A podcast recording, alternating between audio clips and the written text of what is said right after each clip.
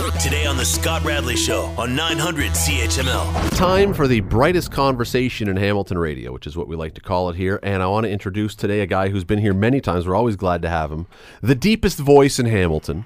I got to work to get mine down to even compete. Uh, you see him on Cable 14 doing stuff where he's, you know, fighting for things with other people.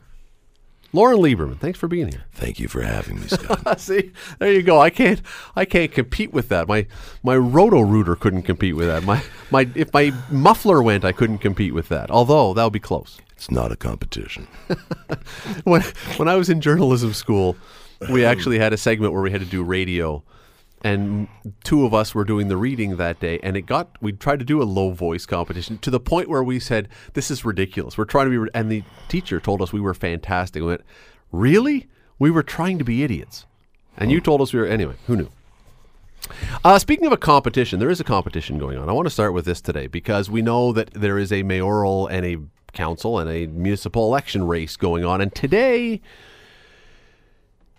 we were told to look up in the sky today for something. And I did, along with a lot of other people. And it was a plane. And I thought, I actually thought for a few moments that I was going to be reliving the episode of WKRP in Cincinnati. I expected turkeys to begin falling out of this plane. Not sure that this, it was a plane that was hired by Vito Sgro, mayoral candidate, and it was towing a banner that was so far away and so high up that I still don't know what it said. I'm assuming it said vote Vito Sgro for mayor.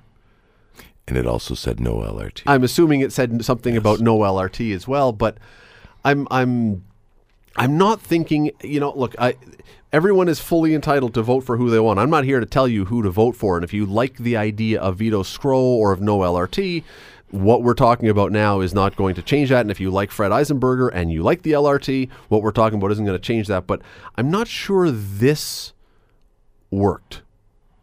I'm not sure that this was the thing that was going to push people over the top one way or the other. I, I I'm not sure that in 2018 that I don't know. What do you do? What do you do to get people's attention in You know, 2018? the message is resonating. We just got to get that name out there. How can we get Vito's name in front of the entire city? Bingo. Yeah, but it's got to be not. the plane can't be at thirty-five thousand feet, and it can't be in Stony Creek. The whole. I mean, as I say, I, and it wasn't really that high. I'm being I'm being hyperbolic here, but it, I I really like I looked and I really could not see it, and my eyes are. I'm not blind. It, and and if it did eventually pass over, it was only briefly. I like, what do you do in 2018? Honestly, like this was a, okay. So it was a good shot. I mean, look, you've got to try different things, but is it only social media and the internet? Is that the only way? And maybe signs. No, because uh, that the entire city is not on Facebook, um, especially the uh, people who vote the most use social media the least. So signs then would work. Signs is very important. the commercials here on CHML would work. Both sides, both sides have used that. It- Absolutely. I'm pretty much willing to guarantee. I don't know what's up on the commercial block next up or through the show, but I would be willing to bet money that before Mm-hmm. we're done tonight, you'll hear from Fred and you'll hear from Vito, both of them, on the commercials. So they're using that. I'm sure they're on TV. I'm sure they're in the paper, but I'm just not sure what you do to really get your message out and resonating. Or do you even need to when you have such a clearly divided election that this seems to be an election for mayor based on the LRT? Do you need to go to all that trouble, or do you just trust that people are going to decide who supports their side and vote for them? Never underestimate how disengaged the voter is, how uninformed the voter is, and the voter doesn't need a whole lot to be engaged and doesn't need a whole lot uh, to be enough informed to sway your way. Now, if I were running, I would rent a camel, A camel. a camel, and ride it down King Street with dragging a sign that says "Vote for me for mayor," and I'd bust my hump for you. I thought you were going to say because that's the speed you'll be moving down King Street during with an construction. LRT. Hey, oh. Uh, th- I mean, that's where I thought you were actually No. going with that one. I, I've of the, I'm of the opinion we were talking earlier this week about school board trustees, mm-hmm. which is to me the lost cause as far as elections because people probably know who they're going to vote for for mayor and why. They probably have some idea why they're voting for their councillor. I don't think more than a handful of people research school board trustee. They get there and they pick a name and they go, "Oh, that name sounds nice. Boop, mm-hmm. check it off," which is ridiculous because they have a huge, like seven hundred million dollar budget. There should be effort put into this, Right. but people don't. My opinion is, I would put up if I was running, I would put up a sign. I don't care what it says. It's got to be memorable. I would put up a sign saying Scott Radley is a big fat idiot. Doesn't matter. No one, as long as they remember your name, they're not going to remember what it was about the thing. Just make sure they notice that name, and it somehow the the cotton ball catches the, you know, the the the Velcro as it goes through the men, the mental Velcro going through the head. Traditionally, school trustees have been the um, NDP's minor league development system. And in this city, um, there have certainly been a lot of examples of that. So that's worth checking out. Again, though, I, I would bet you, and I, I would love to do a, a, a poll on this. I'd love to do a test on this.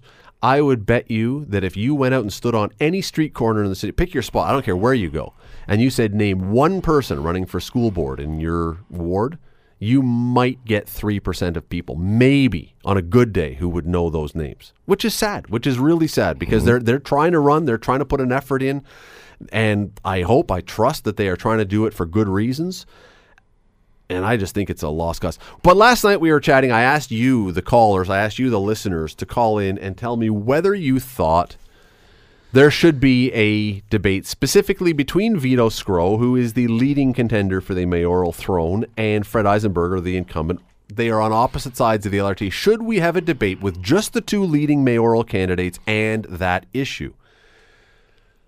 The last caller who called in, Loren, I think his name was John, will help me with that one said, Did you watch, though? Did you watch the Cable 14 debate with the mayoral candidates? And this is not a shot at Cable 14. Mi- mm-hmm. Mike Fortune and the folks there did a mm-hmm. terrific job.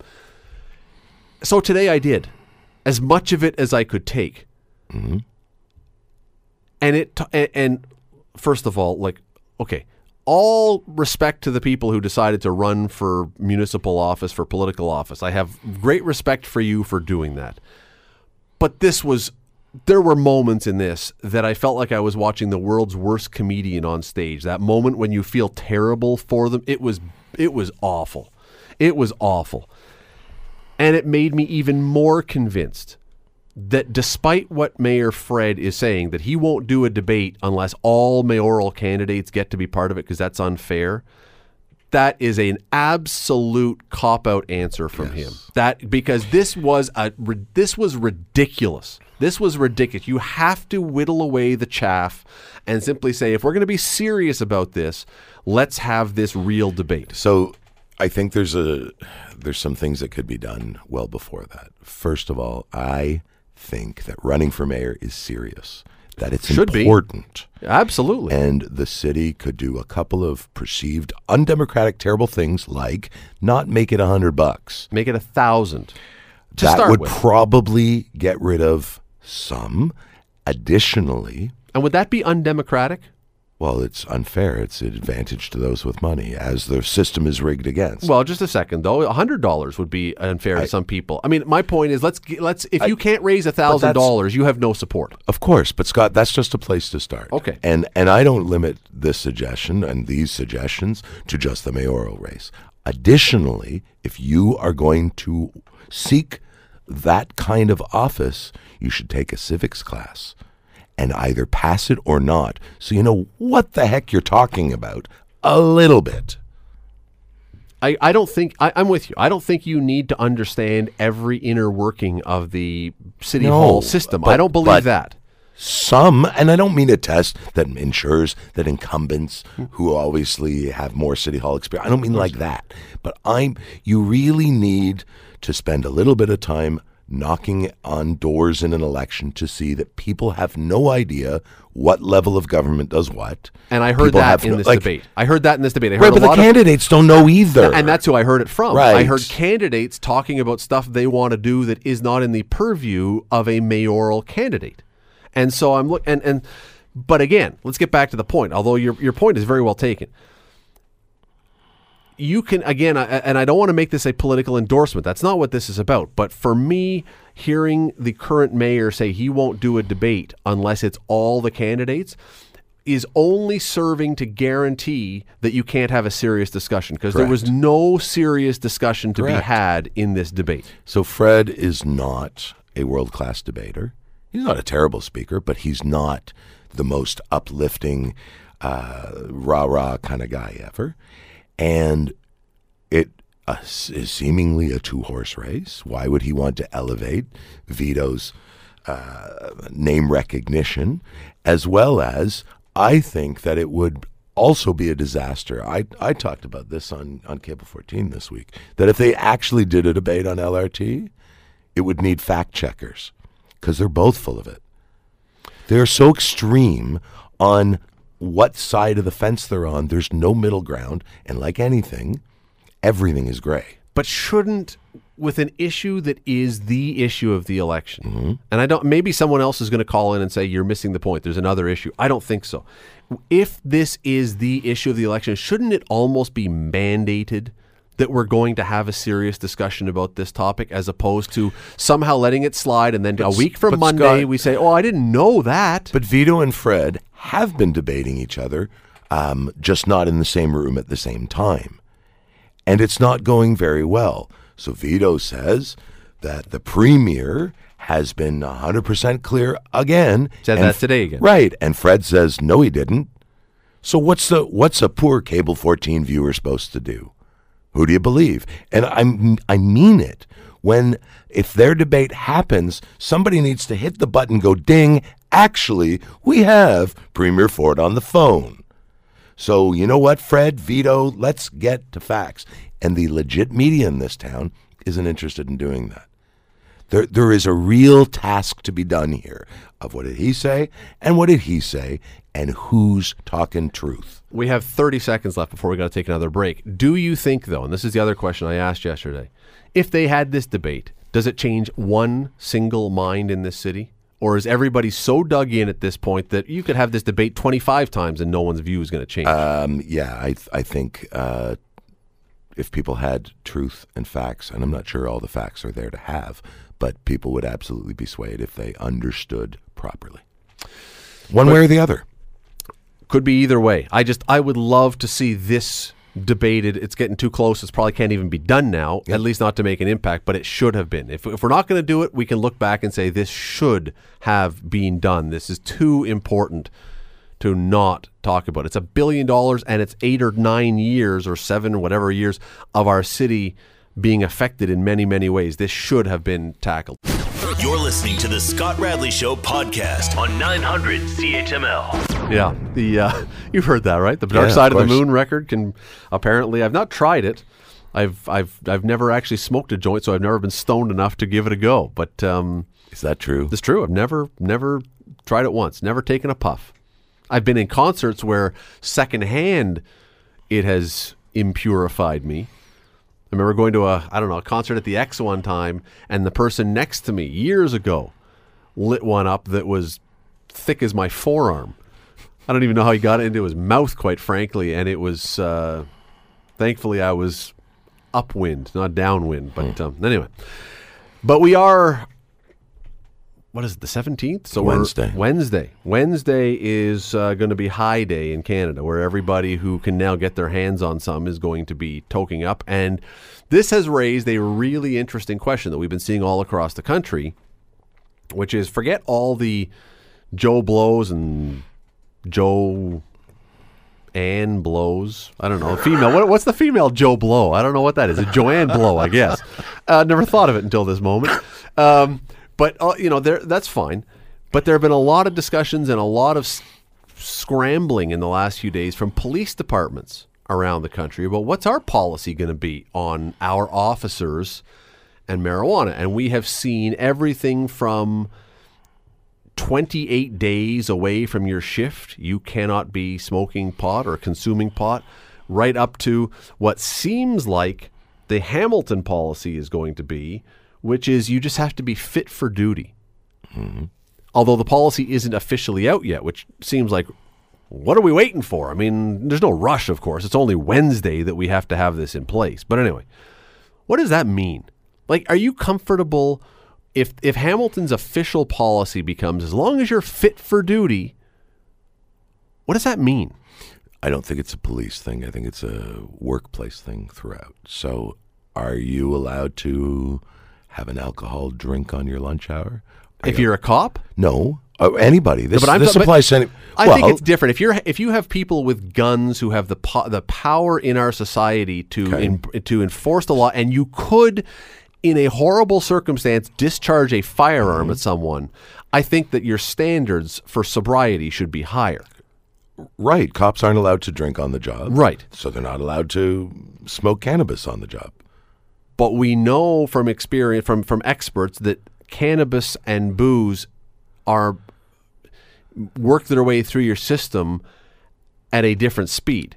Right? Booze is basically 1 hour per drink and it is it is working its way through. Not exactly, no, but you can roughly. still blow over the following morning, right? That, if you have enough crammed into enough time right? I mean that that's true but it's it generally they say that generally your body can work through of the average person one al- one typical alcoholic drink per hour is what's the word i'm looking for here? The um that your body can deal with it. Anyway but but metabolize thank you. You can metabolize one drink per hour the average person not everybody but you have six of them in an hour yeah, you can have six in an hour at midnight, and in the morning you wake up and you're still blowing over. But they say that that pot, that cannabis doesn't metabolize at the same speed for every person. Everyone's different. Are you comfortable with a cop simply saying, "Yeah, well, I had some yesterday, but I'm good to go now"? Are you okay with that? Because I feel like I am fit for duty. I think that we trust cops with prescription narcotics to be fit for duty. I think it's very easy to hide alcohol consumption, and we trust cops there. There are all kinds, and it's not just a cop thing. There's all kinds of jobs. Do you want your air traffic controller high? No, absolutely not. Right. So people who are in positions of uh, huge responsibility are going to have to be trusted with another legal product. But should they? The question is, as much as we trust them in their job, should we mm-hmm. be just trusting them on this one, or should there be something that is more laid out to say, Do we ask them to pee in a cup to make sure they're not overdoing their prescription narcotics? Do we ask them to take a breathalyzer for alcohol? There is no difference come Wednesday. except okay, you're right. Legal is legal. You're right. The, no cop has that I know of has ever been asked to take a a blood alcohol test Well, for unless he's on drinking. probation from being in trouble prior No, but to- before he goes on duty, they don't they don't blow into a breathalyzer to show that you're good to go. That's true. However, if a cop ever went out on duty and something happened and a complaint was filed or they discharged their weapon or they crashed their car or whatever and it was found that they had been drinking, it is it is merciless what would happen. They'd be charged not only criminally but with the Poli- Police Service Act. There is clear you can't be drinking and being a cop. You can't be drinking and being on duty. Mm-hmm. Should there be something though that says the same thing that gives better guidelines than simply saying you must be fit for duty? Because again, my point is, what does that mean? To me, that seems to me that it's a very subjective view that you could have a joint five hours before and go, I feel fit for duty now. It's worked its way through my system. Is that? I mean, is that is that acceptable as fit for duty? the cannabis world is more complicated than the alcohol world, as we pretty much have beer that has an alcohol content differential of four to six percent. It's marked right on the bottle. Right. Wine, um, which falls in the same alcohol level. And then spirits are generally at the same level. There is different THC, there are different strains, and And they're not marked. No, you of know when you buy them, but you don't know if someone gives you one or whatever. Correct. But as much as um, we all know people who have a better or lesser alcohol tolerance, um, the same would be um, for for cannabis consumption. Let's pick this up. Take a quick break. Back after this. Stay with us. You're listening to the Scott Radley Show podcast on 900 CHML. We're talking about police and drugs, though. Well, not, I mean, drugs, yeah. Police and cannabis use and the different standards that different police departments across the country are putting in place before cannabis is legalized. Everything from 28 days before a shift that you can't smoke it, which basically means you can't smoke Can't it smoke it. because how many cops? I mean, I suppose if you're going off for a week, a month's vacation on day one, you can blow your brains out, and then that's it. Get back to sober. And I don't know how, honestly, departments who put that in place are going to be able to enforce that. How do you know exactly that it was 28 days before, except that maybe, I don't know, is the metabolizing time that there should be no evidence of cannabis in your system after 28 days? Maybe that's it. Maybe there's some. in your fingernails and hair. Yeah, maybe I mean maybe there's something that says that 28 days is the outside time that it should be cleaned out of your system. So if it's anything in your system, we know you've cheated. I don't know. I think, Scott, if I may jump in here, Please. that you and this entire discussion that the police associations are having um, has made a very naive assumption Which is that cops aren't smoking weed already. I'm not making that assumption. No, I, I would. So why would anything change? I wouldn't make that assumption. Uh, that's a good question. No, nothing changes on Wednesday. I do think though, and we talked, we, we've talked on this show, I, and we had um, Dr. James MacKillop who was on here, who's the head of the DeGroote School of Cannabis Research, and one of the points that he makes, and I think it's a logical point to make, is when you announce that something is legal, especially when it's been the you know the thing that you're not really allowed to touch it's the forbidden fruit Yes. more people are going to use it there's i don't think there's do do you have any doubt that come wednesday more people are going to use marijuana than are now So I'm not sure about Hamilton because I'm not sure our police are interested. No, I'm- I'm talking about the population. No, no, but way less people are going to be getting high on Wednesday because there will be nowhere to get it. um th- well okay maybe not on wednesday the So day let's but say- going forward going forward i think if you make something legal the the thing that goes along with that is if it's legal it must be okay. And if it's okay and it sounds like it's a lot of fun i'm going to try it. I, I would i would bet all the money i have that more people will be using cannabis going forward than have used it up till now across canada right across this country there'll be more because people who wouldn't otherwise touch it because they don't want to break the law Right, will say okay i'll, I'll try it Maybe not regularly, but sure Maybe it'll be a novelty Maybe for not. some. Yeah. yeah, I'll give you that. And if more people are using it, I assume, and again, we know what assumptions are, but I assume if more people in the population are using it, I assume more police officers now that it's legal and they aren't risking their careers by having illegal substances. They don't want to lose their job because they were caught with a joint or something. Are cops drug tested randomly? No. But no, but again, I think mo- I, I trust that most police officers, as a rule, try to follow the law. Most police I officers. know a lot of cops that smoke weed, Scott.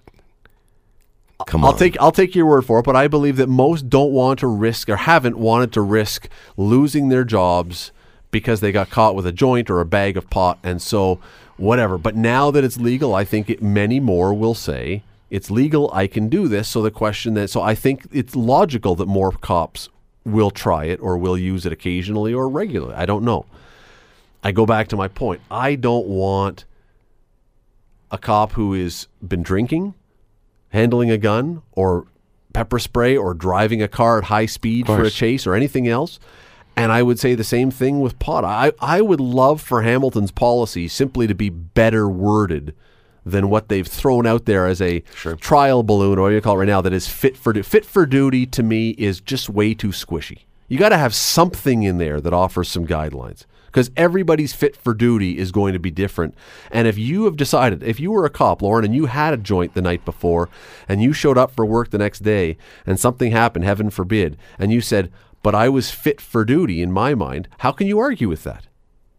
It was my version of fit for duty. I thought this could have happened with or without a joint. I just think if you make it clear that here's the guidelines, you follow the guidelines. Makes it easy. Sure.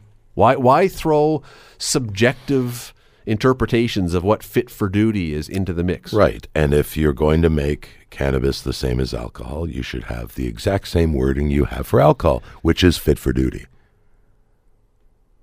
They Well- don't outline how long it has to be. We got to go to break. But if I'm a cop and I, I, I have cops in the family, if you are home and you have been having a few beers at the end of the night, and suddenly they call you and say, We've got this situation, we need you to report back in, you are supposed to say, I have been drinking, so they don't, so you don't show up Right. half in the bag.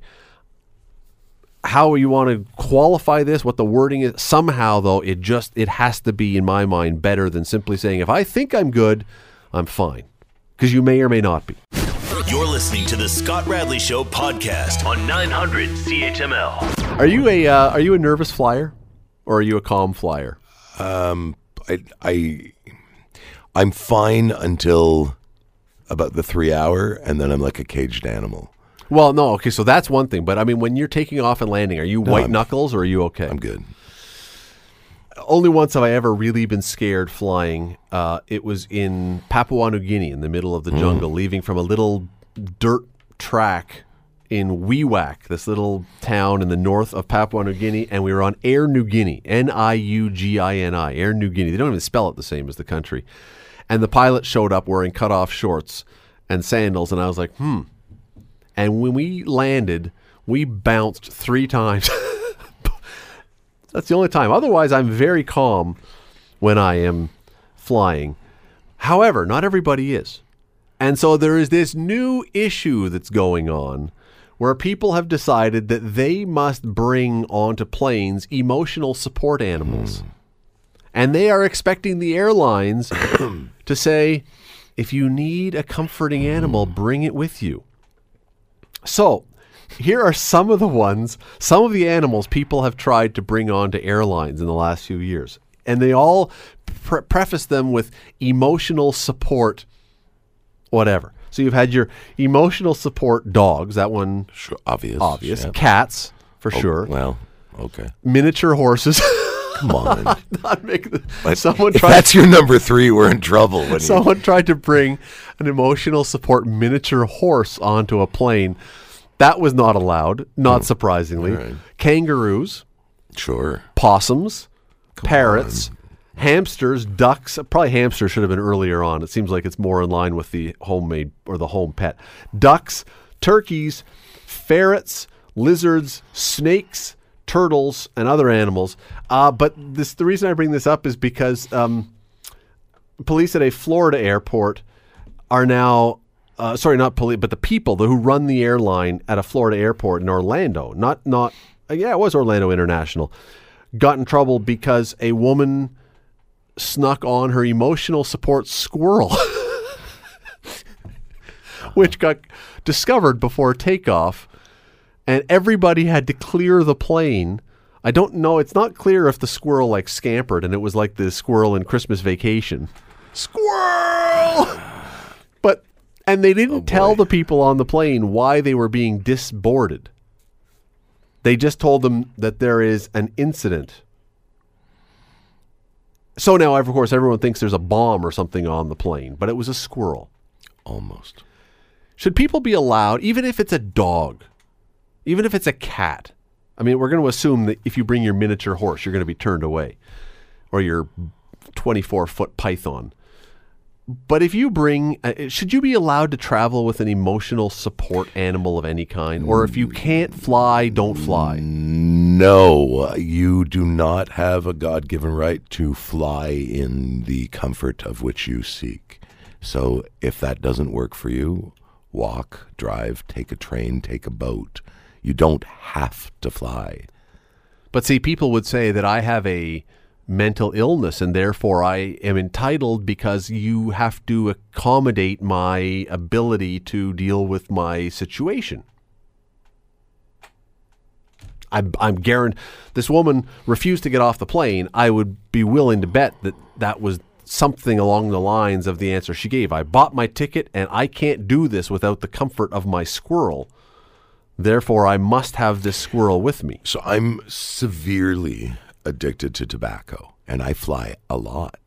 And I'd really feel better if I smoked. That's your emotional support stick. Cigarette. Yes. Yes. What's the difference?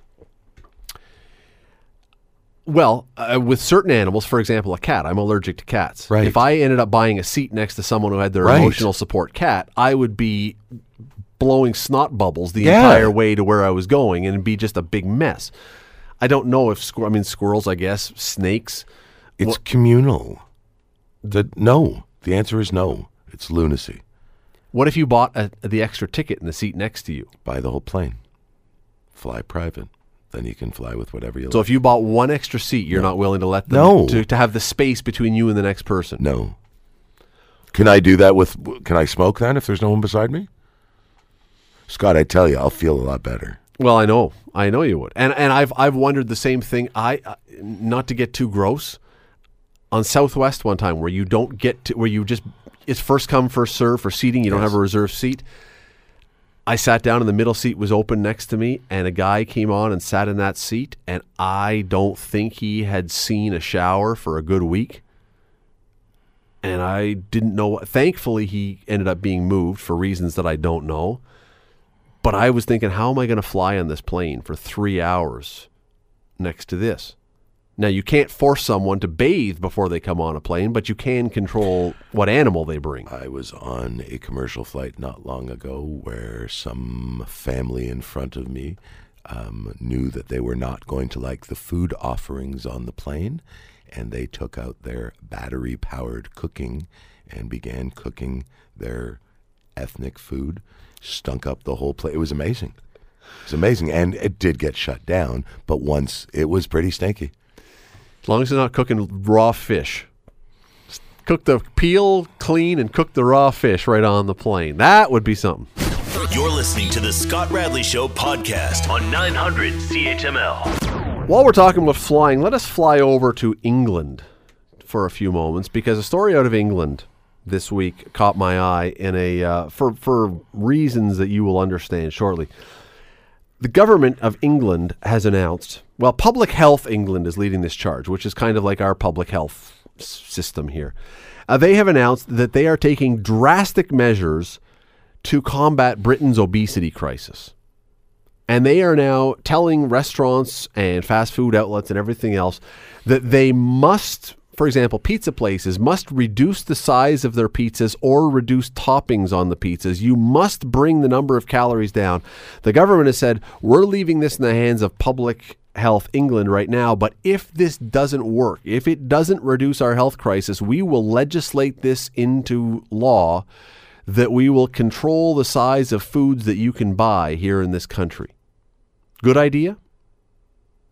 Never occurred to me that that would be even a thing in England. Is I don't think of. Well, it's you not like the States, I don't No, think. like I don't think England's that fat of a country.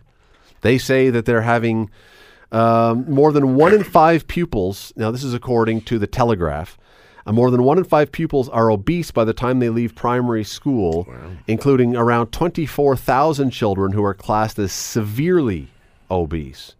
This is apparently uh, the PHE, the Public Health England's chief nutritionist, says the threat to children's health has been decades in the making. I guess it's the American influence, maybe. I would- I don't know if it's fair to blame it on the states, but I mean, I get where they're coming from, but to me, this seems entirely misguided. Mm-hmm.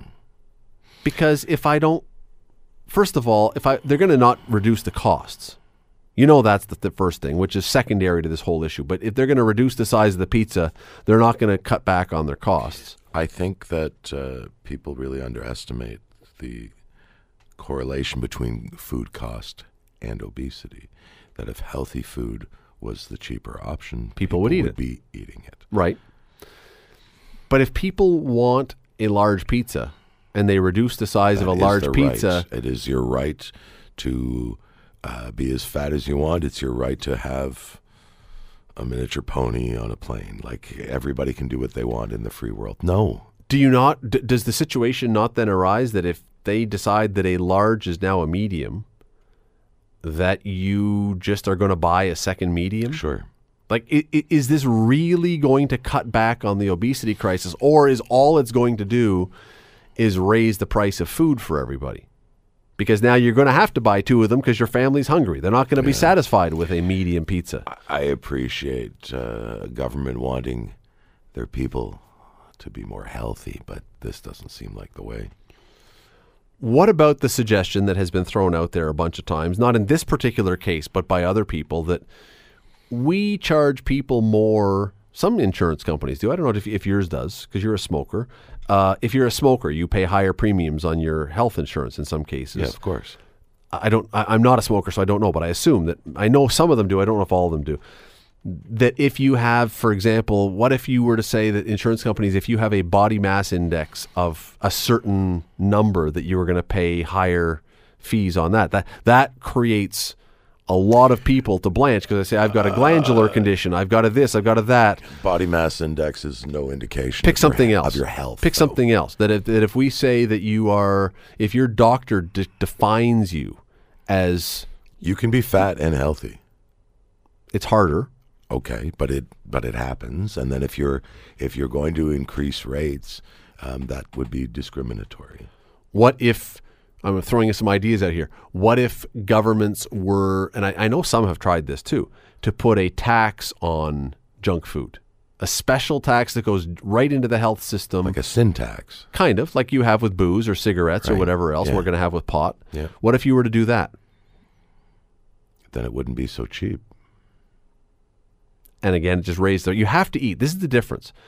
Whether you can afford to buy or want to buy fresh food or fresh produce, whatever else, you got to eat something.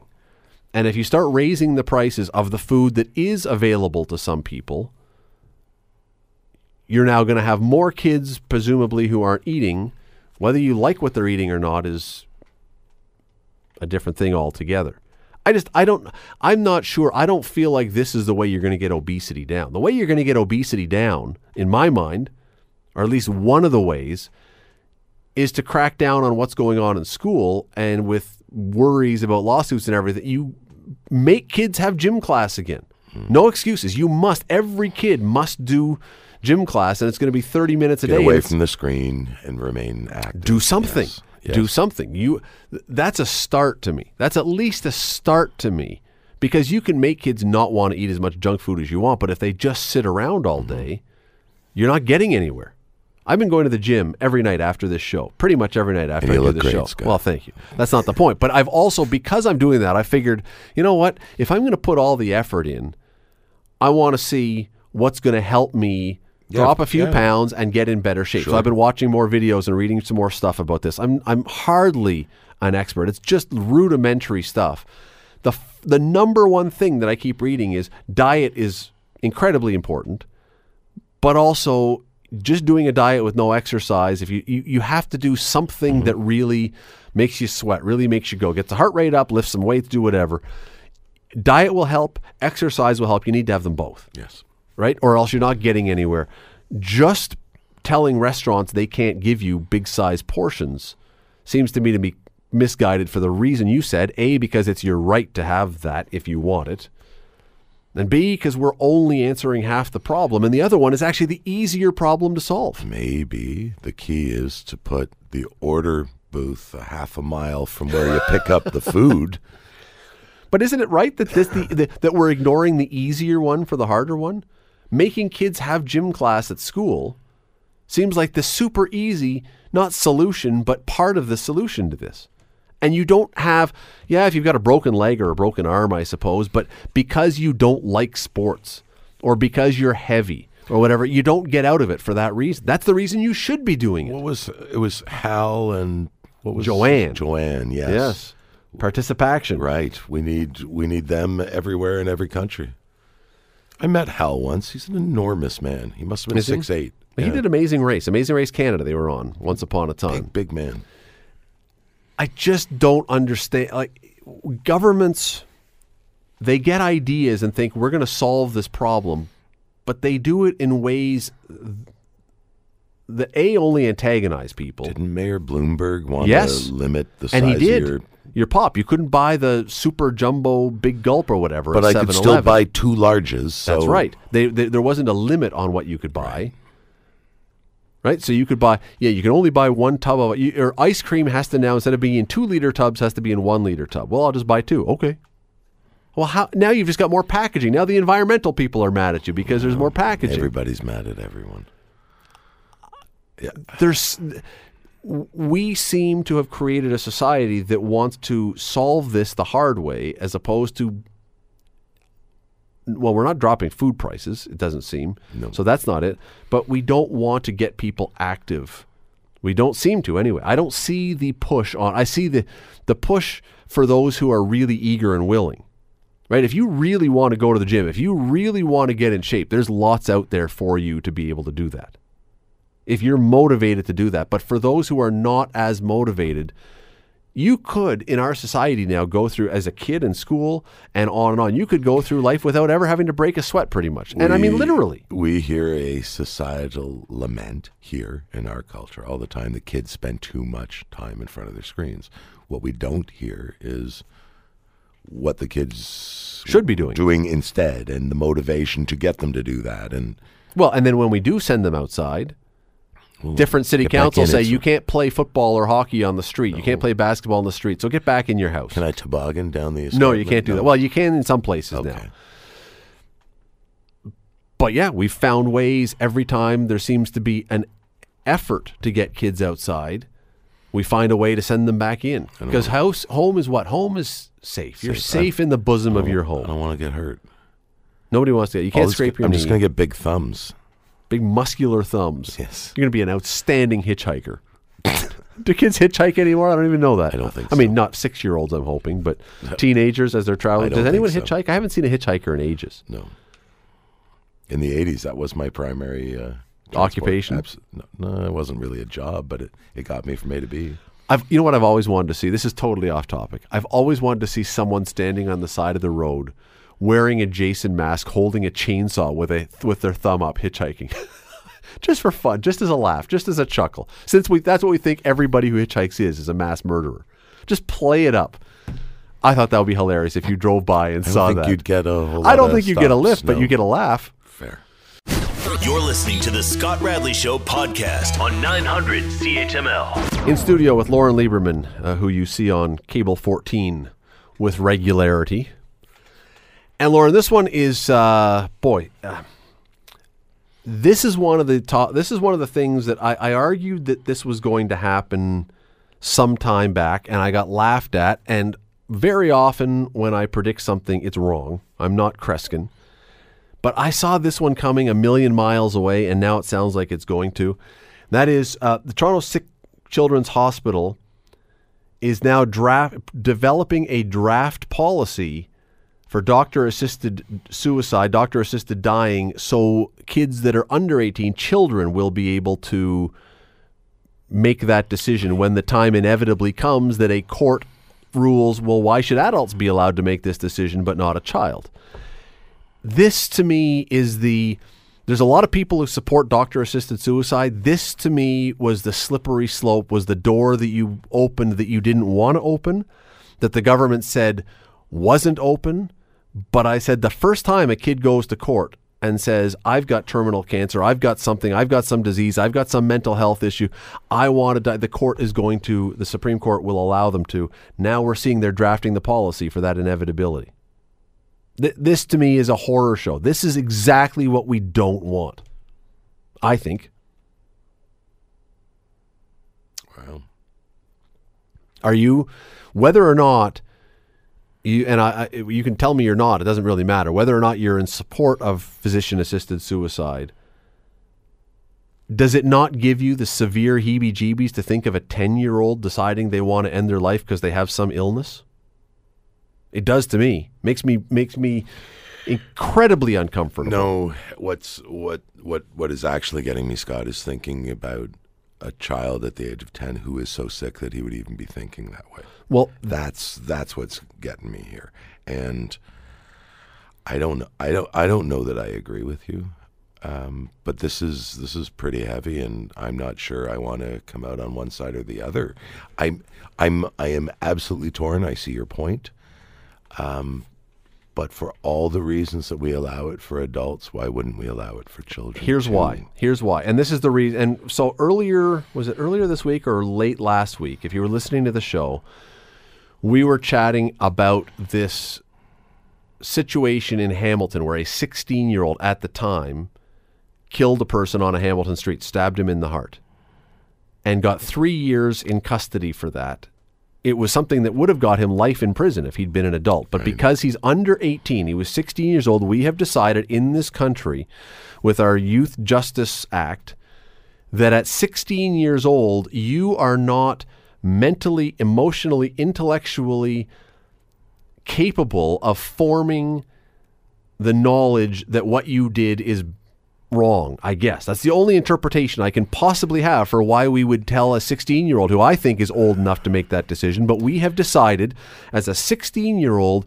you're not old enough to fully comprehend the severity of taking someone's life. Right, and that's why we have guardians for, for minors. Would you suggest that But we don't, but parents are allowed to call that for their terminally ill child? But if well, hold on a second. If we do have guardians for them, but we still say at 16 years old, you are too young to fully appreciate the severity, the importance, the significance of killing someone else. And yet we're now point. potentially going to say, but you're old enough to make the decision to kill yourself. That seems to me to be antithetical. Or, or you're now old enough um, to end your pain and suffering. I still, well, I understand where the people who who support doctor assisted suicide are going to make that case. And I, if you are a, a, a kid who has some sort of horrible terminal cancer, I can understand where the argument is going to be that they're going to make. But again, where we come with this, and this is this is my concern all along, is the slippery slope. And people always scoff at the slippery slope idea. I still believe, and here's where it really gets complicated. I still believe that despite the government's insistence that this will not be the case, because we've heard that mental illness will not be allowed as a physician assisted suicide thing, it has to be a physical condition. Somebody is going to sue for the right because they have horrible depression or something else that is fixable, that is curable, and they will be granted. I, I'm sure they are going to be granted the opportunity to have doctor assisted suicide to end their suffering. And all these things are going to come. We will eventually have situations. I'm positive that children will be allowed to make that decision about whether to end their suffering because they have a mental illness at 9 or 10 or 11 or 12. This is the this is the path you go down step by step by step and I'm looking at this thinking that to me is outrageous.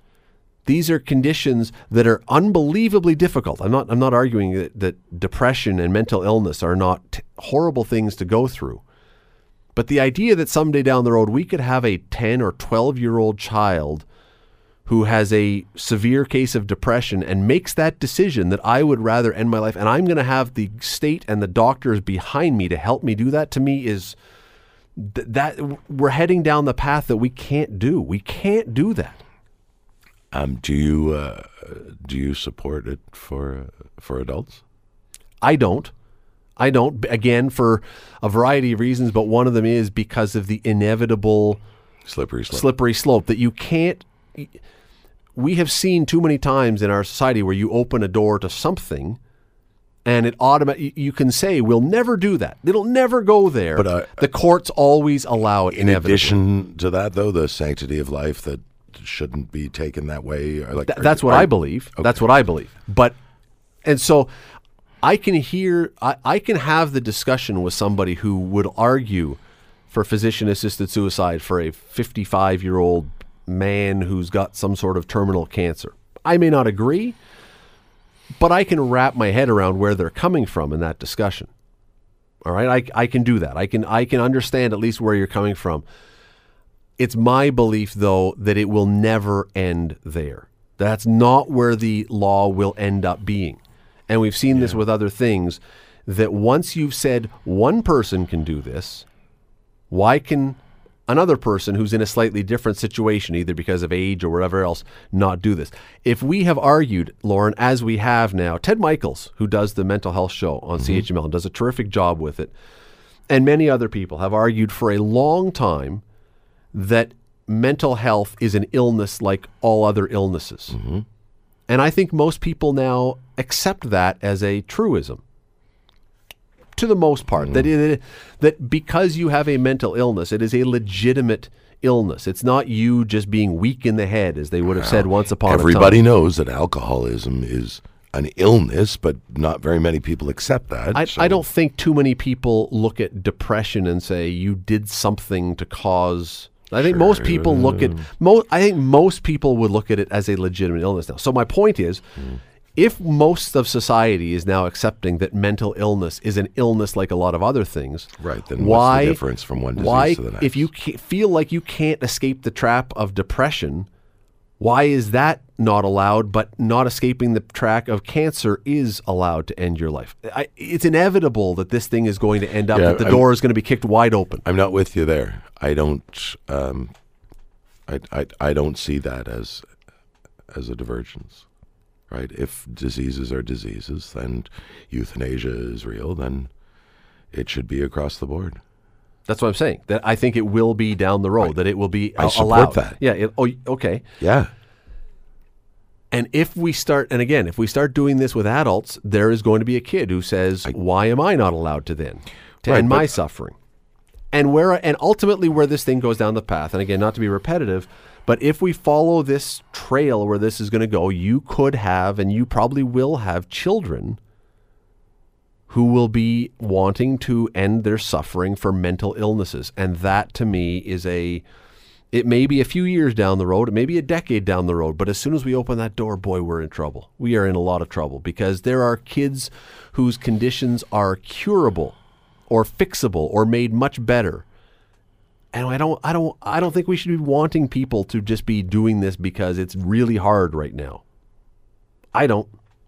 Love to hear from people, by the way. Your, my email's radley at 900chml.com. Let me know where you stand on this one. But when I read that the Sick Kids Hospital is now, and here's the other thing: they are they're draw, drafting this policy for eventual youth euthanasia. Is that a repetitive term? Um, first time I ever heard about euthanasia, I was very young, and I actually didn't know what, why they were doing it on the youth in Asia. It was a school project.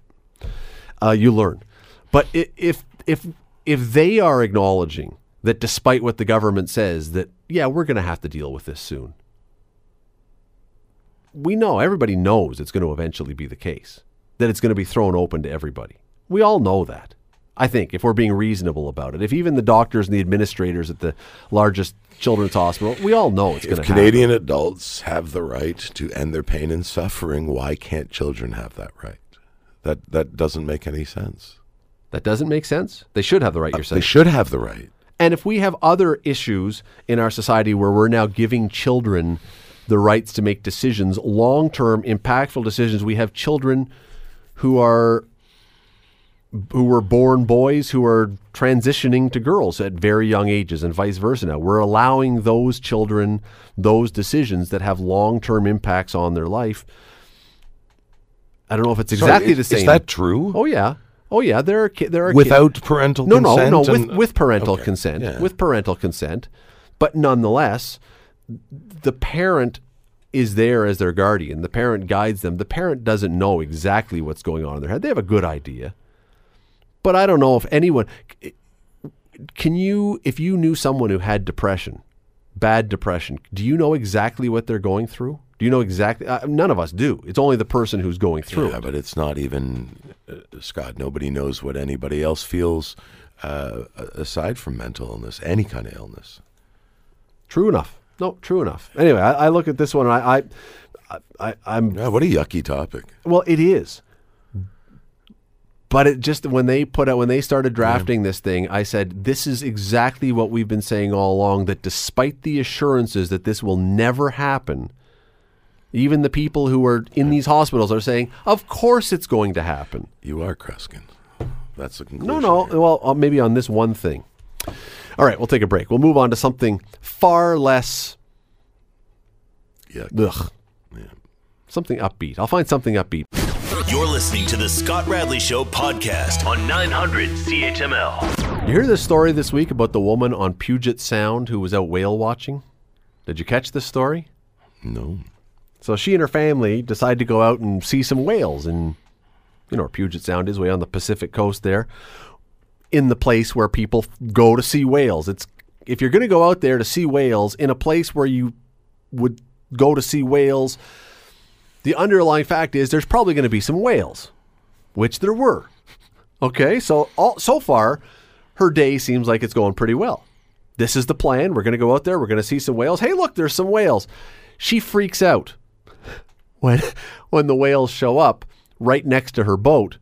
So what's the natural thing that you would do if you're in a boat way out in the ocean and whales show up? What would you, what would your response be? What what do you think you would do? Any guess? Any thought what would come to mind? Not lean over and No, no, she didn't do that. No, she freaked out because the whale was under the boat.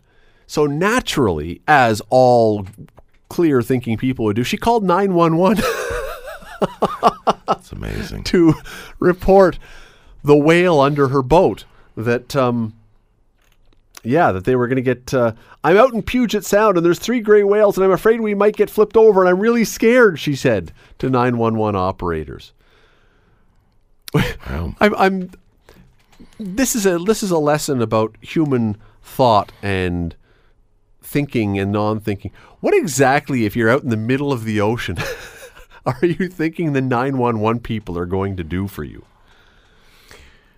What what do people think 911 is for?